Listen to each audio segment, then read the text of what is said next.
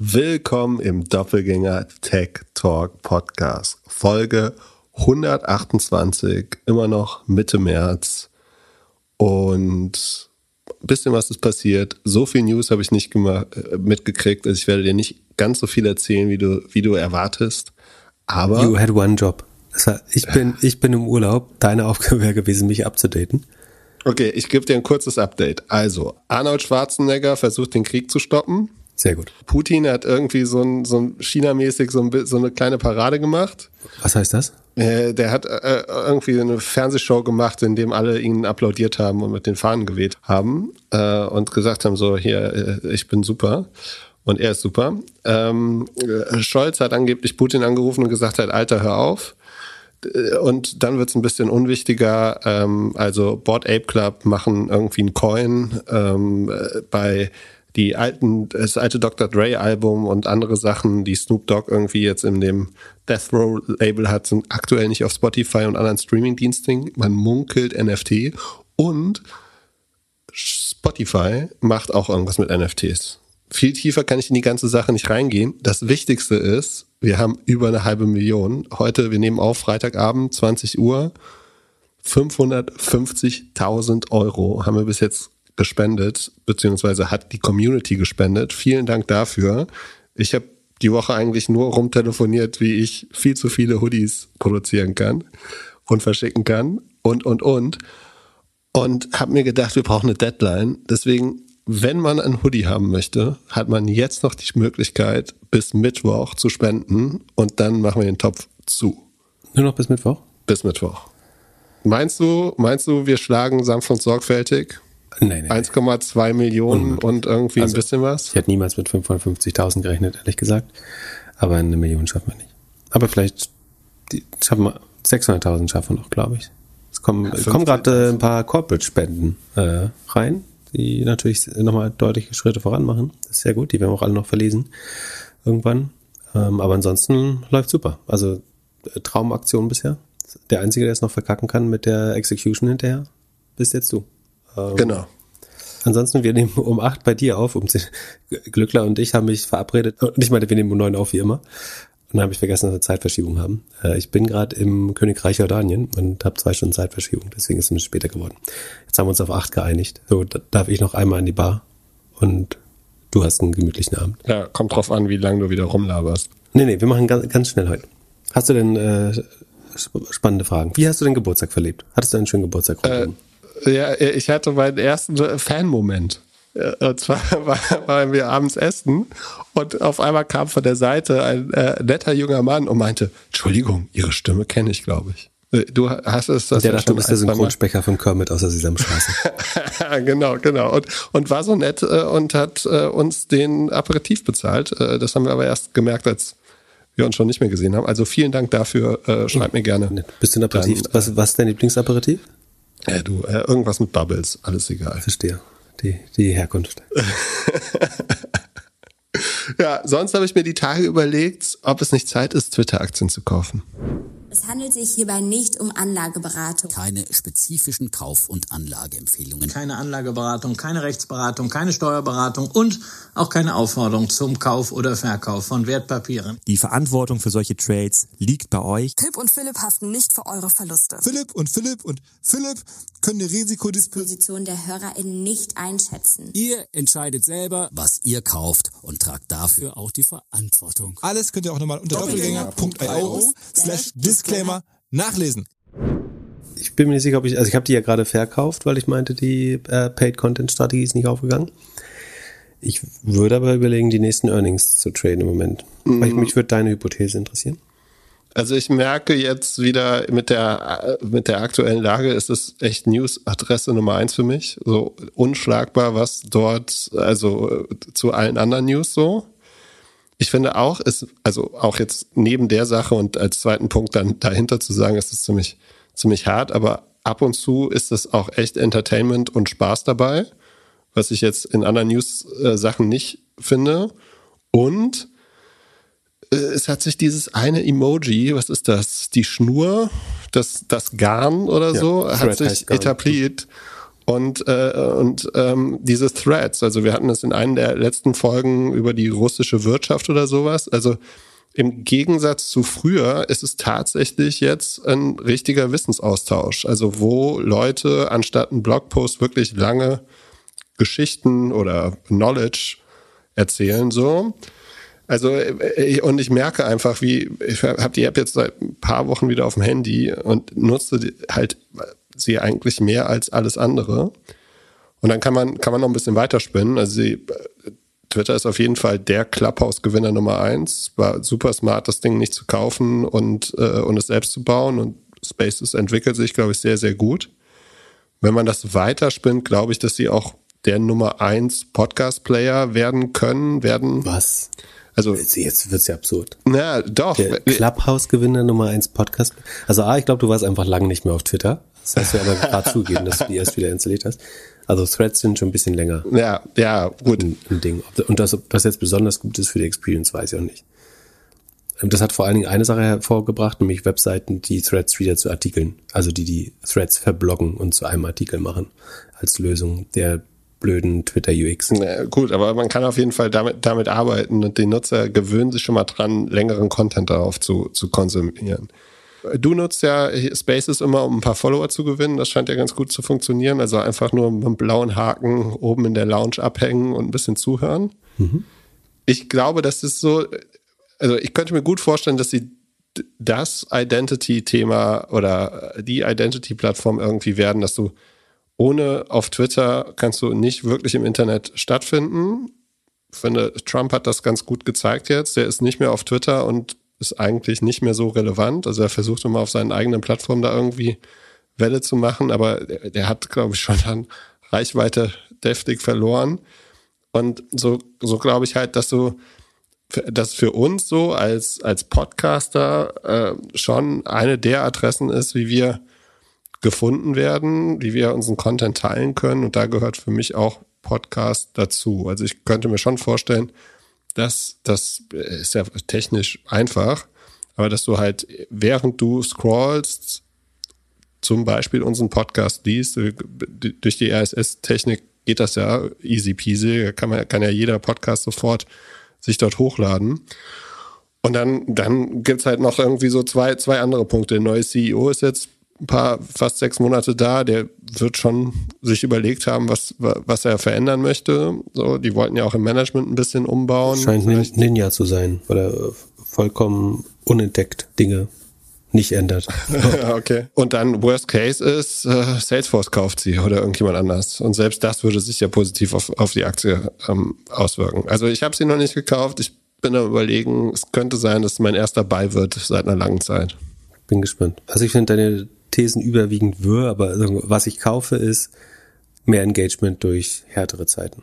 Ähm, das, also ist auf jeden Fall nochmal wertvoller geworden. Es sollte, also meine Zeit auf Twitter hat sich in den letzten Wochen ver, ja, verzweifacht, verdreifacht, glaube ich. Spaces würde ich tatsächlich noch nicht abschreiben. Das kann noch spannend werden. Podcast finde ich ein Farfetch, aber mal sehen. Äh, in der Regel hast du von sowas ja mehr Ahnung als von ich mal sehen. Aber ich glaube, es ist, also die, die nächsten Earnings müssten eigentlich eine positive Überraschung sein. Es sei denn, sie können entweder die Mehrreichweite überhaupt nicht monetarisieren, da haben sie auf jeden Fall schon ein Problem, oder dass sie tatsächlich durch den Ausschluss russischer, russischer Werbung so viel verloren haben, dass es nicht richtig ins Gewicht fällt. Das glaube ich. Aber ich glaube, es war ein kleiner Anteil schon bei Twitter dabei, aber nicht, nicht so viel, dass das signifikant wäre. Ja, das Werbethema ist auch, sehe ich auch kritisch. Also ich sehe eigentlich aktuell nur noch Get-Tier-Werbung äh, oder irgendwelche anderen Essenslieferanten. Apropos, da wirst du mehr von sehen in Zukunft. Get-Tier hat neue 750, rund 750 Millionen US-Dollar geraced von Mubadala, den ähm, Emiratenfonds, ist das glaube ich, äh, ein arabischer Fonds, äh, Staatsfonds. Was insofern gut ist, dass ich glaube, das nicht einfach war, diese Runde zu raisen äh, auf den derzeitigen Zahlen. Und dass sie das geschafft haben, ist wiederum für andere Anbieter ganz gut, die sich, glaube ich, Sorgen gemacht hätten, wenn Get hier scheitert, was im Rahmen des Möglichen lag, würde ich sagen. Von daher bin ich, sagen, sehe ich das mit gemischten Gefühlen. Dass die, und ach so, sie haben auch also auf einer deutlich höheren Bewertung, ne, auf 10 Milliarden äh, plus geraced sind ein Dekakorn damit. Also sind die deutschen Anbieter noch nicht abgeschrieben. Können die nochmal kommen, kommen Sie noch durch einen Sommer durch? ich würde sagen, es ist, äh, die sehen dem wahrscheinlich mit Milde entgegen und freuen sich, äh, dass es diese Runde, äh, dass die Runde passiert. Weil in, in dem insgesamt schweren Umfeld hätte es es nicht einfacher gemacht, wenn Getty jetzt eine Downround gemacht hätte oder so. Von daher sind wahrscheinlich alle ganz happy.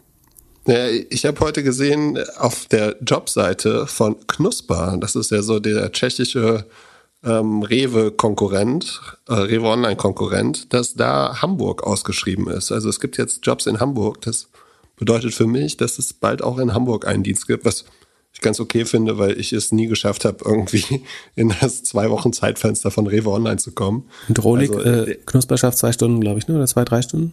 Ja, irgendwie sowas. Mhm. Und halt großes Sortiment und so. Ähm, bei denen wohl der, der Punkt, wie sie, warum sie am wenigsten wachsen oder langsam wachsen, ist einfach die Logistik aufzustellen. Also nicht die Last Mile, nicht die Fahrer oder Fahrerinnen, sondern eher ein großes Lager, das irgendwie nah oder weit weg genug von der Stadt ist. Und machen viele lokale und Bierprodukte und so, ne? Finden wir auch ja. relativ gut. Kannst du uns dann berichten, wie toll das ist? Ja, werde ich schauen. Äh, in der Zwischenzeit kannst du uns mal erklären, was du als Patenonkel machen würdest. Und zwar hat ein Hörer geschrieben, dass er Patenonkel wird. Gratulation. Kommt im Sommer und er würde gerne Aktien verschenken. Ob das Sinn machen würde, fragt er. Und wenn ja, äh, was ist es wohl in 18 Jahren noch wert? Ich finde, äh, das, das, ich glaube, wir haben schon mal darüber gesprochen, aber ich finde es eigentlich eine gute Idee. Äh, vor allen Dingen, weil mit den 18 Jahren, bis das Kind darüber verfügen kann, ähm, oder das dann erwachsene Kind darüber verfügen kann, ist es ja so, dass das ein guter Horizont ist, um das Risiko zu minimieren, äh, das in Aktien steckt. Nach 18 Jahren ist da viel von dem Risiko weggeglättet eigentlich.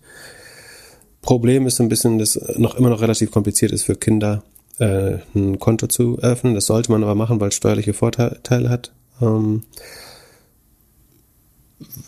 auch da ist es wahrscheinlich schlauer, ähm, ein ETF zu nehmen als Einzelaktien. Angenommen, was schenkt man so einem Paten, Patenkind? 100 Euro? 500 Euro? Naja, was man auch sonst. Vielleicht legt man sich auch mit, äh, man hat ja, ich bin äh, in diesen äh, christlichen Gebräuchen nicht so firm, aber man hat bis zu drei, vier davon, oder? Aber mindestens zwei ist nicht so? Oder nur ein? Kommt auch an. Es gibt, es gibt auch Leute, die nur ein Patenkind haben.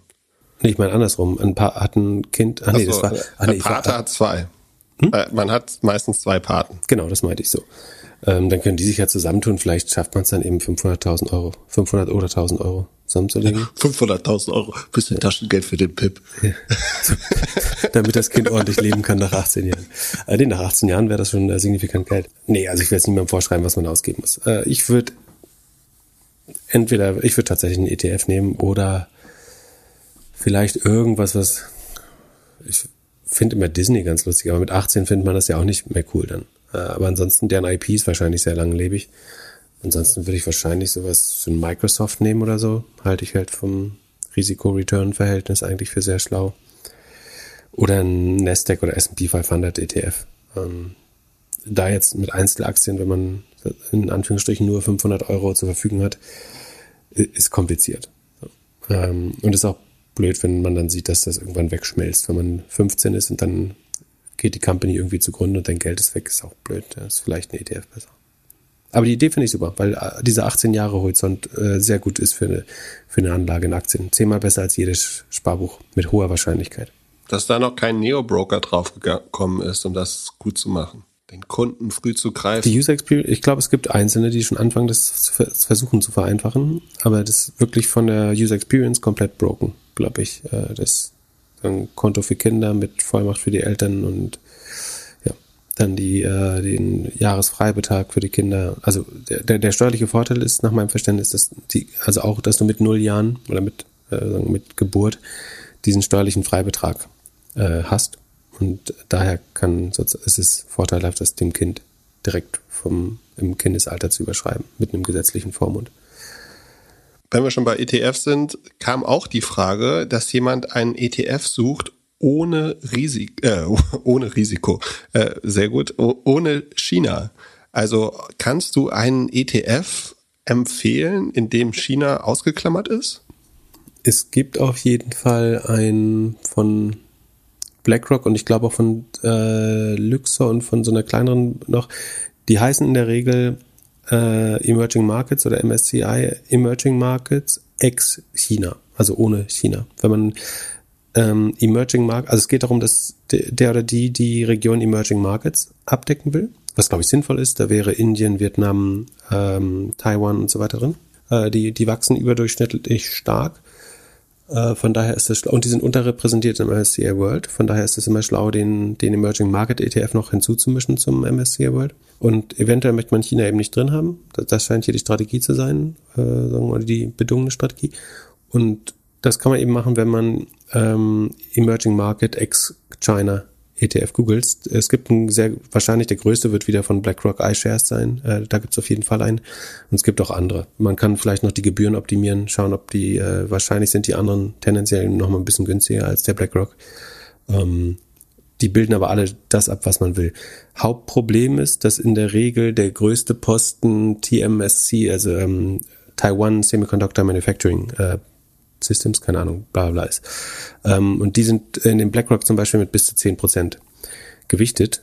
Das heißt, und damit davon ausgehen muss, dass Taiwan ein verknüpftes Risiko, Risiko mit China hat, äh, leider, ähm, weil die Chinesen sich das früher oder später einverleiben wollen, gibt es da so ein Restrisiko äh, Richtung China. Aber es ist schon mal äh, wenn man China vermeiden will und vor allen Dingen in chinesische Aktien selber nicht investieren will, dann wäre das, glaube ich, der, der beste Weg, das zu tun. Also klassischen MSCI World, dazu den Emerging Markets und statt des normalen Emerging Markets nimmt man dann den e Emerging Markets ex China. Äh, kann man googeln, gibt's verschiedene Produkte, ähm, die genau das erfüllen. Und nachdem du dich von China-Aktien verabschiedet hast, kam am Mittwoch auf einmal eine grüne Welle. Gefühlt ist alles, was irgendwie Tech und China hatte, mal 10, 20, 30 Prozent nach oben gegangen. Bis zu 40, mehr als 45.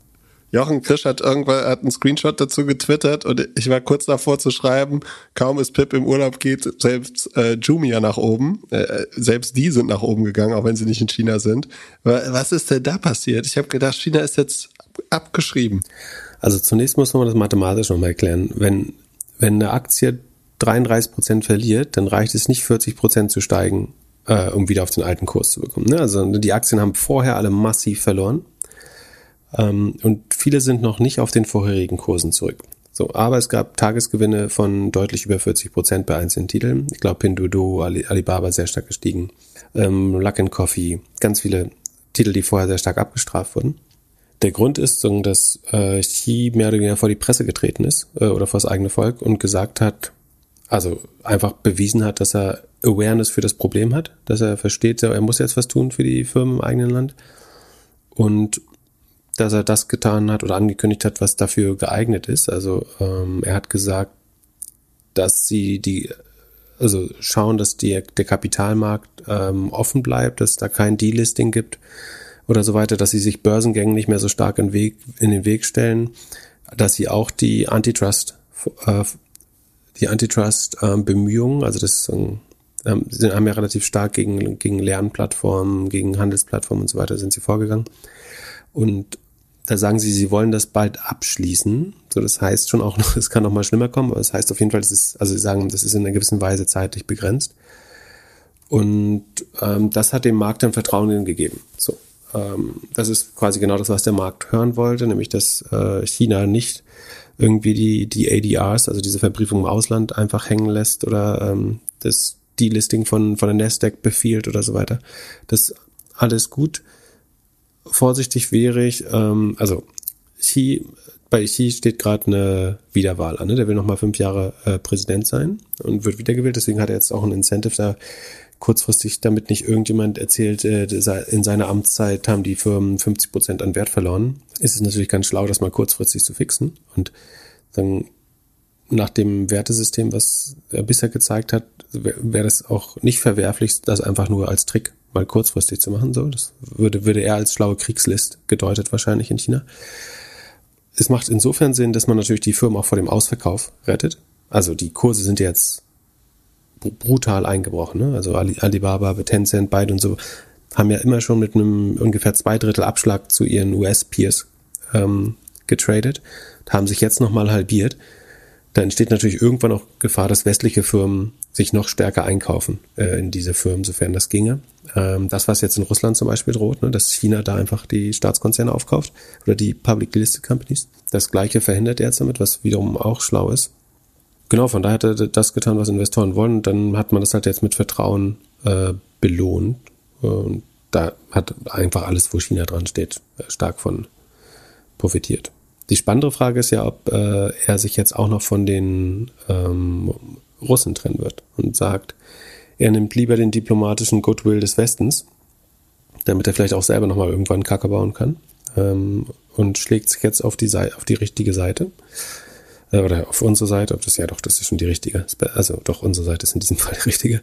Ähm, das, das könnte durchaus, äh, glaube ich, noch passieren. Und auch das, glaube ich, wird, kann er Gesichts, ohne Gesichtsverlust machen. Äh, auch das wäre, glaube ich, nach dem Kultursystem würde ihm das nicht, glaube ich, übel genommen, wenn er äh, die Russen erst auch so unterstützt hat und sich dann für den Gewinner entscheidet. Ähm, das ist, scheint ja das Richtige zu sein, wenn Putin da wirklich nicht weiterkommen sollte. Ähm, genau. Und er entgeht bestimmt äh, kleineren Sanktionen damit auch und kann sich das sparen für, wenn es mal wieder Zoff gibt. Und ja, da gab es ja heute Gespräche mit beiden und die Überschriften sehen irgendwie recht positiv aus. Genau. Äh, Jack Ma hat er doch nicht rausge rausgeholt, oder? Den, der hat nicht gemeinsam mit ihm das verkündet und macht jetzt wieder Alibaba. Nee, ich glaube ehrlich gesagt, die, äh, die Antitrust-Bemühungen ist auch das Letzte, was sie aufgeben äh, werden. Und ich meine, das, das ist ja auch urkapitalistisch. Also ich weiß auch gar nicht, warum der Markt das doof finden sollte. Also natürlich ist es immer schön, in regulierte Monopole zu investieren, äh, weil man eine sehr sichere Rendite hat, aber eigentlich würde ich ja in dem Fall gutheißen, was sie da gemacht haben, äh, was Antitrust angeht. Von daher. Genau, aber da sind äh, die, die Aktien entsprechend hochgegangen. Aber um das klarzustellen, ne? also ich glaube, sie sind nicht auf dem Kurs, wo ich die, äh, den Ausstieg verkündet habe. Aber auch so SEA Limited und so ist auch krass mit hochgezogen wieder und so. Ne? Es hat wirklich die, die ganze Region sehr stark hochgezogen. Dann eine weitere Hörerfrage. Ein etwas junge, jüngerer Hörer hat eine Sparrate von 150 Euro im Monat und fragt, ob er ETFs kaufen soll oder lieber Einzelaktien. Und vielleicht auch ein bisschen sparen und dann zum Beispiel als die Amazon-Aktie oder aktuell ist die Amazon-Aktie noch ein bisschen mehr, ob man dann sparen sollte und sie dann kaufen würde. Meine schnelle Antwort ist, kauf einfach einen ETF. Jetzt wird Pip noch mal in fünf Minuten erklären, das gleiche warum sagen. du vielleicht einen ETF kaufen sollst. Äh, nee, also er sagt, das ist eine sehr geringe Sparrate. Jein, ne? Also wenn das in der Lebensphase zehn Prozent des Einkommens sind, äh, dann ist das schon, oder des Nettoeinkommens, dann ist das schon äh, sehr viel. Und 150 am Anfang, wenn du, sagen wir mal, du bist noch in der Ausbildung, bist irgendwie 17 oder auch 18 oder 19, wenn du dann mit 150 Euro anfängst, dann hat das hinten raus schon einen Rieseneffekt. Also äh, ich, man darf sich auf keinen Fall von kleinen Beträgen entmutigen lassen. Auch wenn man nur 50 Euro spart und aber früh genug anfängt, ähm, das ist hinten raus richtig wichtig. Von daher ähm, ist das gar nicht so das Problem. Und ich glaube, 10 Prozent, wenn man das schafft, ist echt ein, ein guter Wert. Und die Frage, was natürlich schwer ist, ist dann mit 150 Euro im Monat Einzeltitel zu kaufen. So, das kannst du jetzt über die viele Neo-Broker schon machen, dass du so äh, Fraktionen einer Aktie kaufen kannst ähm, oder Fragmente. Und ich würde, glaube ich, tatsächlich, ich würde auf jeden Fall mindestens zwei Drittel in ETFs stecken, auf jeden Fall. Und dann, wenn es wirklich einfach ist, die Teile zu kaufen, dann kann man auch teilweise eine Aktie ansparen. Aber ich denke, also was sich so ein bisschen ausschließt, glaube ich, wenn man in Anführungsstrichen nur 150 Euro pro Monat hat, dann würde ich halt nicht zu spekulativ investieren. Oder eben wirklich, falls das geht, nur mit einem wirklich kleinen Anteil. Wenn man dann Einzeltitel macht, wie gesagt, zwei, mindestens zwei Drittel in ETF trotzdem, dann würde ich schon nach solideren Sachen, so wie irgendwie Microsoft Salesforce, vielleicht Amazon, vielleicht Alphabet oder so, suchen und das jetzt nicht in irgendwelche Payment-Anbieter in der dritten Welt, YOLO oder so. Ähm, aber, und es kommt so ein bisschen darauf an, ob man es Spaß macht. Ne? Also wenn man das jetzt macht, weil man glaubt, man kann den Markt schlagen und man sieht immer diese 100% Anstiege von anderen Leuten und das will man auch, das ist wahrscheinlich der falsche Grund. Dann ist es tatsächlich besser, in den ETF zu gehen. Wenn man sagt, ich möchte mich gern tiefer damit beschäftigen und eine Motivation wäre, weil ich diese, weil ich eine Disney, eine Netflix, eine ähm, Microsoft selber besitze, dann würde ich fast sagen, dann kann man das machen. Äh, einfach, um das so ein bisschen das Unternehmen mitzuverfolgen und dabei auch was zu lernen. Aber aus Renditegründen ist tatsächlich, wie du sagst, der ETF wahrscheinlich das Schlauere. Wenn man Spaß an Aktien hat, dann kann man auch mal anfangen, vielleicht zwei, drei Einzeltitel mit anzusparen. Ähm, wenn das der, der, der Broker zulässt, äh, was in dem Fall, glaube ich, der Fall war, ähm, spricht nichts dagegen, glaube ich.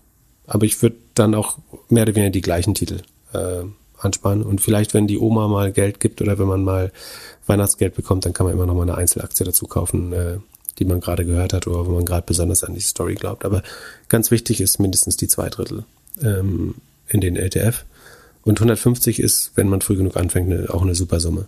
Ähm, das sieht am Anfang ganz wenig aus, aber nach zwei Jahren sieht man schon, was der Zinseszinseffekt ist, wenn jetzt nicht gerade so ein schlechtes Jahr wie gerade ist. Ähm, genau. Und an die Aktie glauben ist äh, ein super Übergang für die nächste Frage. Und zwar, in der letzten Folge hast du so ein bisschen erklärt, dass du schon glaubst, dass die Retail-Investoren mehr einen Markt bewegen können als manchmal gedacht. Und ein Hörer hat daraufhin gefragt, ob, ob es dann überhaupt noch sinnvoll ist, sich so tief in die Zahlen einzubohren, wie du es immer mit dem Sheet machst, oder ob man einfach mal so ein bisschen mehr auf Storytelling gehen sollte. Also was, äh, was erklärt man den Retail-Investoren? Wo äh, geht die Firma in der Zukunft hin? Äh, was sind die Vorhersagen? Erzählt man einfach jedes Jahr, dass man eine Million selbstfahrende Autos bald hat, die Geld verdienen können? Das ist schon eine schlaue Frage. Also es, ich würde sagen, langfristig ist es schon so, dass die Kurse der Firmen sich eben dem Wert des zukünftigen Cashflows ähm, annähern oder dem Barwert de, der zukünftigen Cashflows oder äh, Auszahlung. Es gibt so, es wird immer irrationale Übertreibung geben ähm, und man kann darauf natürlich spekulieren.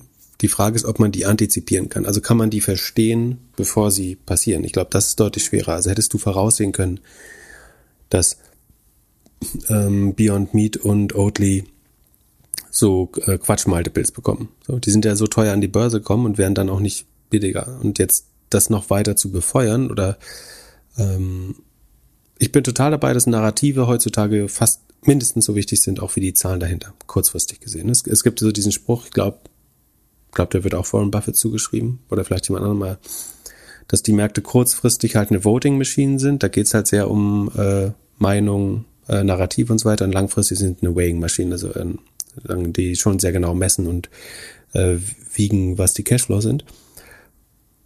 Und von daher sind, klar, Narrative sind genauso wichtig und äh, die Story gut rüberzubringen. Äh, das sieht man auch bei vielen, äh, About You, glaube ich. About You hat letzte Woche, haben die sich schon erholt, bei zwölf oder so nur noch getradet.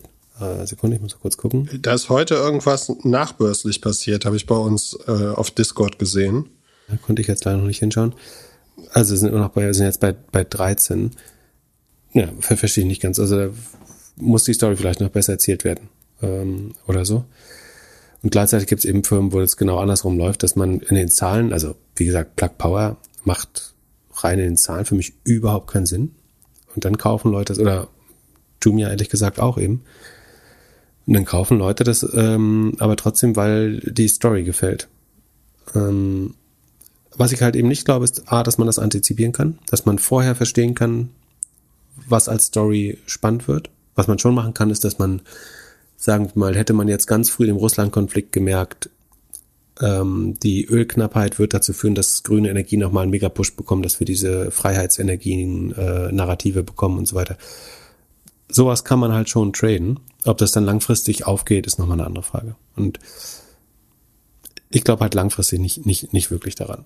Ähm, aber ich glaube, es wird wichtiger und so, wir, wir hatten ja mal diese neue Firma von dem Social Chain Gründer, äh, Stephen Bartlett, äh, behandelt, die Flight Story heißt, die ja nichts anderes als das macht, anscheinend Narrative, um Aktien zu bauen und die dann mit den Communities äh, zu konnektieren. Was richtig ist, ist, du kannst eine schlechte Firma mit dem Narrativ lange fliegen lassen. Ähm, da gibt's etliche Beispiele, die wir auch oft schon äh, genannt haben für. Und es gibt auch gute Firmen, die missverstanden sind, glaube ich, oder die äh, nicht so gut laufen, wie sie könnten, weil die, die Story noch nicht rund genug ist. Ähm, oder weil sie irgendwie zu, zu autistisch auf die, auf die Zahlen schauen und eben kein gutes Narrativ darum gesponnen haben.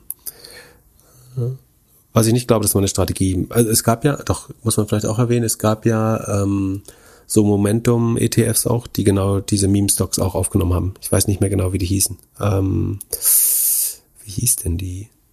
Aber da kommt die Story ja meistens von der Community und weniger von, genau, die Train, von der also, Geschäftsführung. Oder, genau, auch die springen nur, springen nur drauf auf den Trend und äh, erkennen ihn nicht frühzeitig. Äh, von daher, ich, ich würde mir nicht zutrauen, das effektiv zu nutzen. Und wenn, würde ich damit unheimlich viele Aktien kaufen, die ich nicht haben will. Also selbst wenn ich das erkenne, ich will ja trotzdem keinen GameStop oder AMC oder so haben. Vielleicht ist es für einen Hedgefonds-Manager spannend, der dann auch, äh, oder Managerin, die dann äh, auch gut wieder rauskommen, früh genug aus dem Wert, aber ähm, ich weiß, dass mich das in lauter Aktien reintreiben würde. Also hätte ich sagen, die, die Aktien mit den besten Narrativen oder mit dem höchsten Unterschied zwischen was wir glauben oder was der, was, ja, obwohl der Markt glaubt, wie soll man das gut ausdrücken? Also nach herkömmlicher Bewertungsmethode der faire Wert gewesen wäre und dann die tatsächliche Bewertung. Und hätte man dann die gekauft, wo das besonders stark auseinanderklafft, dann hätte ich alle Firmen, die ich jetzt sagen natürlicherweise Short wäre, kaufen müssen. Aber irgendwie. ein, ein ist Plackenbier und ein äh, Oatly und so weiter. Aber ist nicht ein Snowflake auch eine Story-Aktie mittlerweile? Ja, die Bewertung ist teuer, ne? da machen wir gar keinen äh, Hehl draus. Ich glaube, bei sowas wie Snowflake oder Cloudflare ist, ist es bestimmt auch Momentum, also dass immer mehr raufspringen wollen, weil es so gut gelaufen ist. Es ist aber auch einfach, dass eben solange die, die Wachstumszahlen so hoch bleiben, dass sie theoretisch diese Multiples halt erreichen können, da reinwachsen können, solange man schnell wächst. Ähm, und das andere ist, dass sie halt regelmäßig positiv abliefern, also dass sie selten enttäuschen und das sozusagen, das ist mindestens genauso wertvoll wie ein gutes Narrativ, dass du diese Credibility oder Street, Wall Street Credibility aufbaust, dass du regelmäßig gut ablieferst und das ähm, zieht den Kurs eher, eher hoch. Ich glaube weniger, dass das jetzt äh, die typischen Storytelling-Beispiele sind, würde ich sagen. Und eine Ausnahme, äh, die einzige Ausnahme, die, die ich sehe, ist, ich glaube schon, dass Grün ein nachhaltiger Trend sein wird. Also dass, dass es ein dauerhaftes Premium auf Firmen gibt, die so eine Art äh, grüne Rendite haben. Weil entweder wird das irgendwann mal mit Subventionen belohnt oder durch CO, die CO2-Preise werden so hoch, dass diese Firmen eben eine Zusatzrendite äh, erwirtschaften. Oder es ist eben so, dass immer mehr Anleger nur noch grüne Aktien haben wollen, äh, woran ich glaube. Und deswegen glaube ich, dass die kurzfristig irrationale, oder da haben wir mal drüber geredet, wie das auch äh, rational sein könnte, das zu tun. Da glaube ich schon, dass das dauerhaft erhalten bleibt. Und das ist auch einer der Gründe, warum die Aktien, die ich gerade genannt habe, eben deutlich besser laufen, als sie rein finanziell könnten. Dann lass uns Earnings machen. Hier stehen zwei Firmen, Stone Co. und On Running. Was ist Stone Co. nochmal? Ist das die brasilianische Payment-Anbieter, der irgendwie, wo, wo auch Warren Buffett investiert ist? Genau. Oder habe ich das komplett falsch? Genau. Dann erzähl Warren mal, Buffett, wie, wie, Wood und Frank Thelen. oh, also die Big Three, wie man äh, Genau, in die der Big Three, wie die Wall Finanz- Street sagt. äh, Warren, Frank und Kathy. Also die sind vor allen Dingen, die haben heute Intraday äh, Sekunde, die waren 40 Prozent, jetzt sind ja noch 39,8 Prozent. Also die haben sehr, sehr stark auf positiv auf die Zahlen reagiert. Sind jetzt eine Milliarde mehr wert. Ich bin mir nicht ganz sicher. Also die Zahlen waren eigentlich ganz gut. Sie sind gewachsen, haben ähm, das Spannendste war daran, Sekunde, ich muss an die Präsentation gehen, dass sie ihre Take Rate deutlich aufbauen können. Also sie haben ihr Zahlungsvolumen, Sekunde, ich fange mal vorne an, das TPV, also Total Payment Volume. Also haben wir schon gesagt, was ist ein Zahlungsanbieter, so ein, so wie die äh, SumUp Terminals oder Ingenico Ter- Terminals in, in, in Europa, ähm, womit du Karten prozessieren kannst. So, und das TPV, das Total Payment Volume, ist, ähm, das sind hier alle Zahlen, die ich nenne, sind ähm, brasilianische R, was ist R? Real, glaube ich. Ähm, Das ist auf 89 Milliarden real äh, gestiegen. Das sind plus 55 Prozent rund. Ähm, der Umsatz ist aber insgesamt um 87 Prozent gestiegen.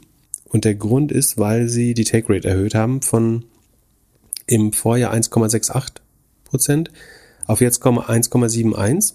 Denkt man dann, nu, so viel ist es gar nicht. Sie haben aber freiwillig zusätzlich die Januar Take Rate angegeben, die jetzt bei 2% liegen soll. Und darauf basierend machen sie jetzt einen Outlook für das Q1, dass sie über 100% Wachstum erwarten. Das finde ich sportlich. Ne? Und bei Stone Cold, äh, die hatten mal so ein äh, Fraud-Problem. Sie hatten Short Seller Reports, ist nicht ganz unumstritten, entsprechend günstig. Tradet, glaube ich, wenn Yahoo da keine falschen Zahlen hat. Auf nur viermal Sales. Sekunde, das können wir ja verifizieren. Äh, also sie sind vier Milliarden wert gerade, falls das schon live ist, und machen eins, also das sind wieder real, nee, rechne ich jetzt nicht um. Aber wir glauben das jetzt mal. Also laut Yahoo sind sie vier, viermal Umsatz, mit nur viermal Umsatz bewertet, was für Payment relativ günstig wäre. Ähm, aber ich weiß jetzt nicht, also 2% ist wahrscheinlich die maximale Pay, ähm, Take Rate, die du machen kannst im Payment. Ich wäre verwundert, wenn sie da deutlich höher gehen können. Das heißt, auch das wäre ja nur ein Einmaleffekt, so dass du jetzt von 1,7 auf 2% hochgehen kannst. Das sind 20% Preiserhöhung. Gehst du deutlich über 2% beim Payment, lädst du dir extrem Konkurrenten ein. Dann hast du, ich glaube, ist SumUp nicht sogar schon in Südamerika oder Square? Also dann gehen die über 2%, hast du sofort Square oder SumUp äh, auf der äh, Matte, die da irgendwie mit 1,5% in den Markt einsteigen. Und dann überlegt sich jeder, der signifikant Volumen hat, äh, auch nochmal ein halbes Prozent ist ein halbes Prozent. Ähm, von daher glaube ich, dass es halt nur ein Einmaleffekt ist. Plus, den müssen sie erstmal schaffen durchzusetzen. Und wie gesagt, darauf aus, äh, darauf aufbauend haben sie jetzt gesagt, ihr Q1, also ihr Outlook ist extrem bullish positiv und das mag der Markt und gibt den heute 40% Premium. Das hört sich super an, aber die war noch mal sechsmal so viel wert, ne? Im Februar 2021. Genau. Also sie sagen ihr Jahr 2021, weil sie sagen einfach nur ein bisschen mismanaged, hat ein schlechtes Jahr. Sie, sie haben dazu gekauft schon dieses Links. Ähm, ich finde es von der Kommunikation nicht, äh, und ich glaube, das zeigt die Bewertung auch, dass der Markt ihnen halt nicht hundertprozentig vertraut. Ähm, gibt durchaus eine gute Wahrscheinlichkeit, dass ich mich irre. Also die Zahlen sehen auf dem Papier jetzt erstmal gut aus. Wenn sie das delivern, äh, sind sie auch die günstigst, am günstigsten bewertete Payment Company, äh, sagen außerhalb von sanktionierten Ländern zumindest. Aber bei mir entwickelt sich noch nicht so richtig das Vertrauen äh, in Stoneco. Für, für all die dabei sind, freue ich mich total. 40 Prozent an einem Tag ist natürlich super geil.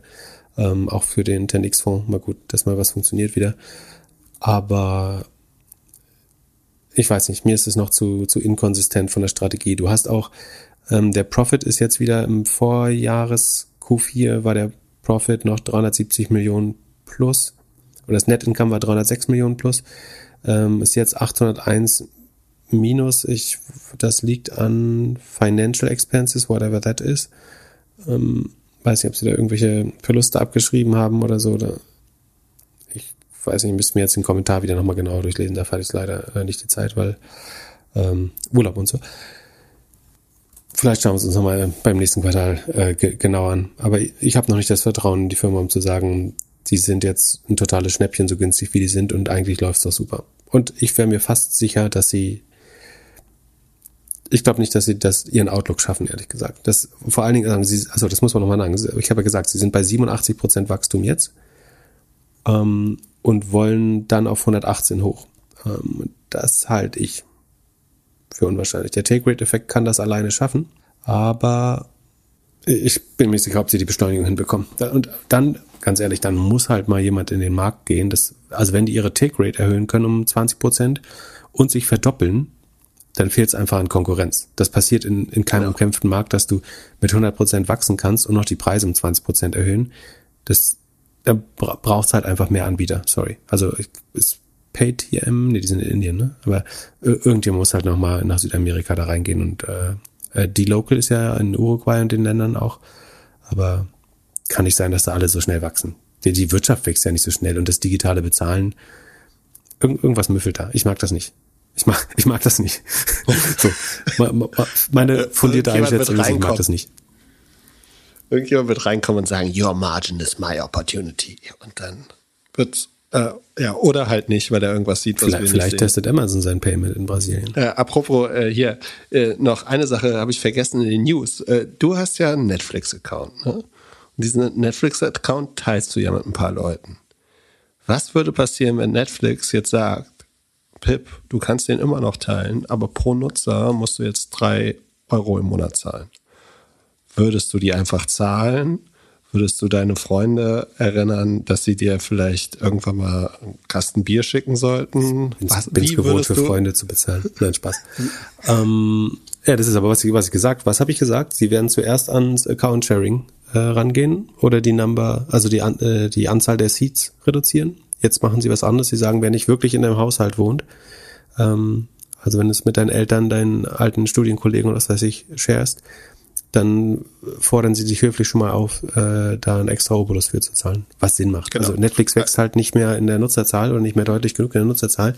Deswegen müssen sie Preiserhöhungen machen und der die beste indirekte Preiserhöhung ist die, das Free-Riding auf andere Leute Accounts zu zum limitieren. Von daher ist äh, definitiv der richtige Schritt.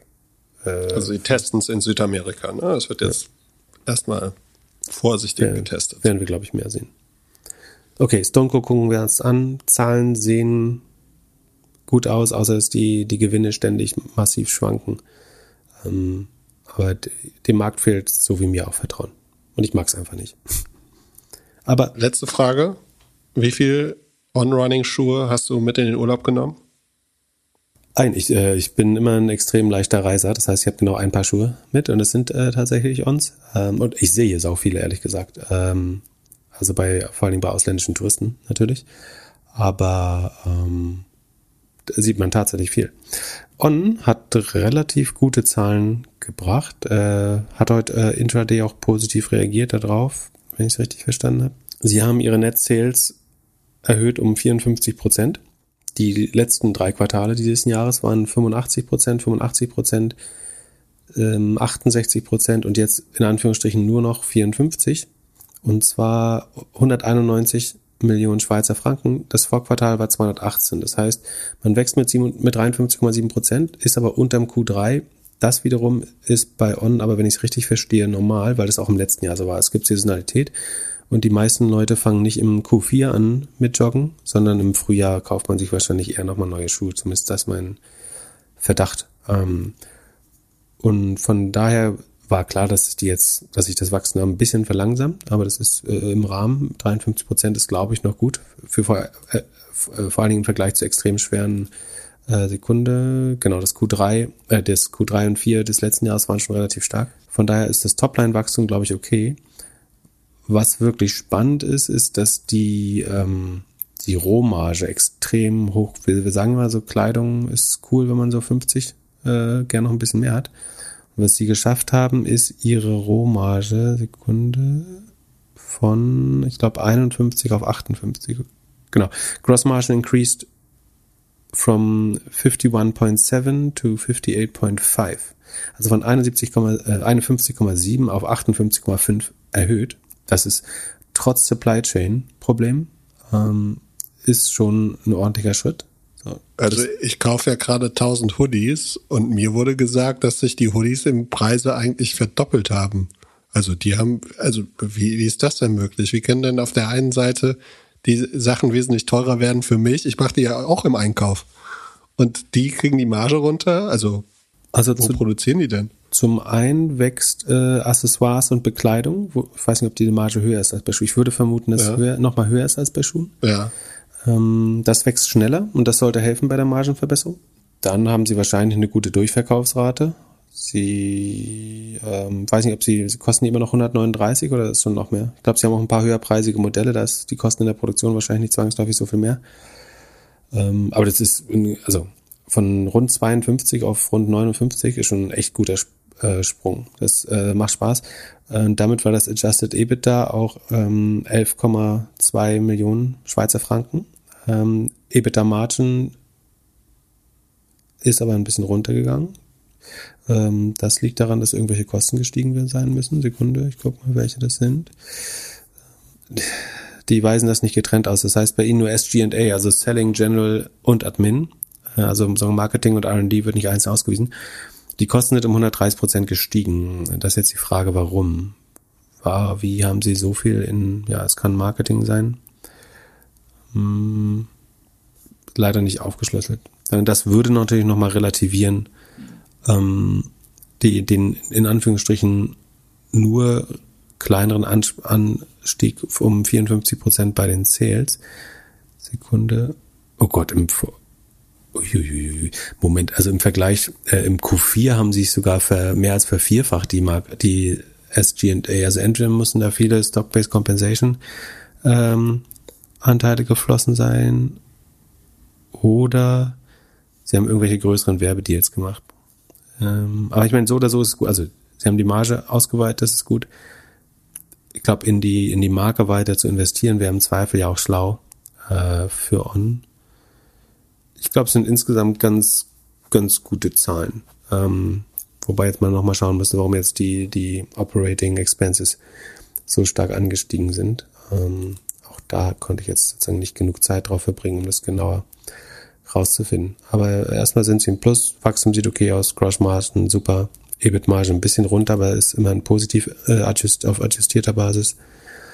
Von daher ist das auf jeden Fall eine der besseren ähm, Stories im Vergleich zu irgendwie Allbirds und den ganzen anderen Honestco und diesen ganzen anderen D2C-Marken. Ähm, glaube ich, ist das eine Story, die weiterhin in, intakt ist bei On.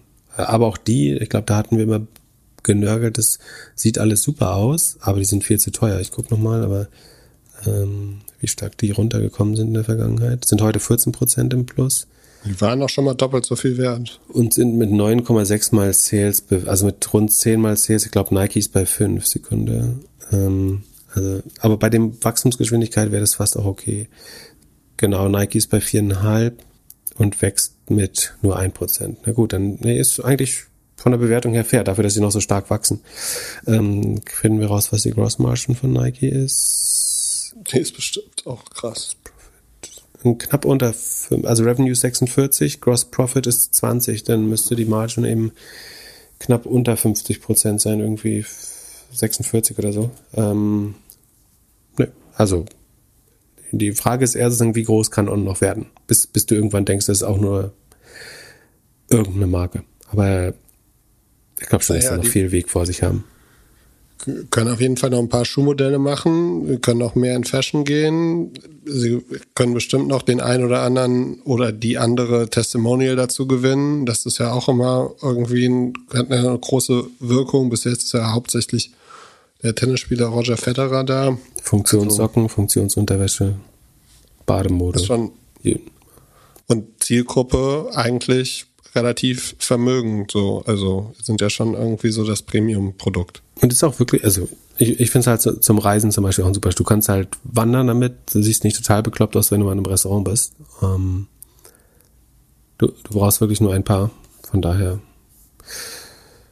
bin ich eigentlich ein Fan der Marke, der Aktie eigentlich auch, glaube ich. Also ich habe die selber nicht, ich würde sie mir auch nicht kaufen, um das auch klar zu sagen.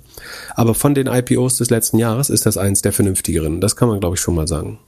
Ähm, da da gab es ja nur wirklich nicht viele, äh, die, die da irgendwie gute Qualität an die Börse gebracht haben. Aber ich würde sagen, dass On, wenn man die jetzt am Höchstkurs gekauft hat, ist natürlich auch doof. Aber äh, ansonsten ist das schon eine der solideren Firmen, glaube ich. Die Schweizer Qualität. Die Frage ist, und ich meine, wären die günstiger geworden, ne? Also würden die jetzt mal unter die neunmal Sales fallen, auf irgendwas um die sechs, ich glaube, dann würde auch mal, das ist sicherlich schon passiert, aber dann klopft auch mal einer der größeren ähm, Sportartikelhersteller an, ähm, glaube ich. Oder ein äh, äh, Luxushaus aus Frankreich, wo der Geschäftsführer vielleicht einer der größten Roger Federer-Fans ist. Achso, das hattest du damals erzählt, ne? Ja, immer noch, wette ich immer noch drauf. Das ist noch nicht Luxus genug dafür, glaube ich. Ah. Und, und On hat keine NFT-Strategie, kann man eh nicht ernst nehmen. Die verkaufen einfach so Schuhe ohne NFTs dazu. Wer soll die denn ernst nehmen? Ja, also wer unseren äh, Doppelgänger-NFT noch haben möchte, den Hoodie, den einzigen Hoodie, den es dieses Jahr von den Doppelgängern geben wird, das einzige Stück Merch, das wir bis jetzt rausbringen werden, Schaut auf doppelgänger.io slash Spende. Link ist in den Show Notes. Und dann könnt ihr bis Mittwoch noch eine Spende abgeben und für jede Spende ab 500 Euro gibt's einen Hoodie. Ich telefoniere wild herum und mir wurde versprochen, dass wir es schaffen, mehr oder minder, egal mit welchem Anbieter, dass im Mai, Anfang Mai, jeder sein oder jede einen Hoodie hat. Vielleicht gibt's auch die Möglichkeit, noch einen Zipper zu haben oder einen Zipper anstatt einem Hoodie. Das wird noch Ich will einen Zipper, bitte, bitte. diskutiert. Ja, für dich, für dich gibt's auch und für viele andere gibt's auch einen Zipper. Wurde sicher auch gewünscht. Freut uns sehr, dass ihr so gut gespendet habt. Und ähm, ja, fall- falls ihr euch wundert, warum wir jetzt schon aufhören, zum einen ist Pip im Urlaub und zum anderen gibt's jetzt noch eine Stunde von uns. Und zwar, wenn ihr in eurem Podcast-Player ein bisschen weiter guckt, zu äh, Digital Kompakt. Da haben wir ein kleines Interview gemacht mit Joel und ein bisschen über unsere Doppelgänger-Story erzählt. Also schaut mal rum bei Digital Kompakt. Den Link hauen wir auch nochmal in die Show Notes.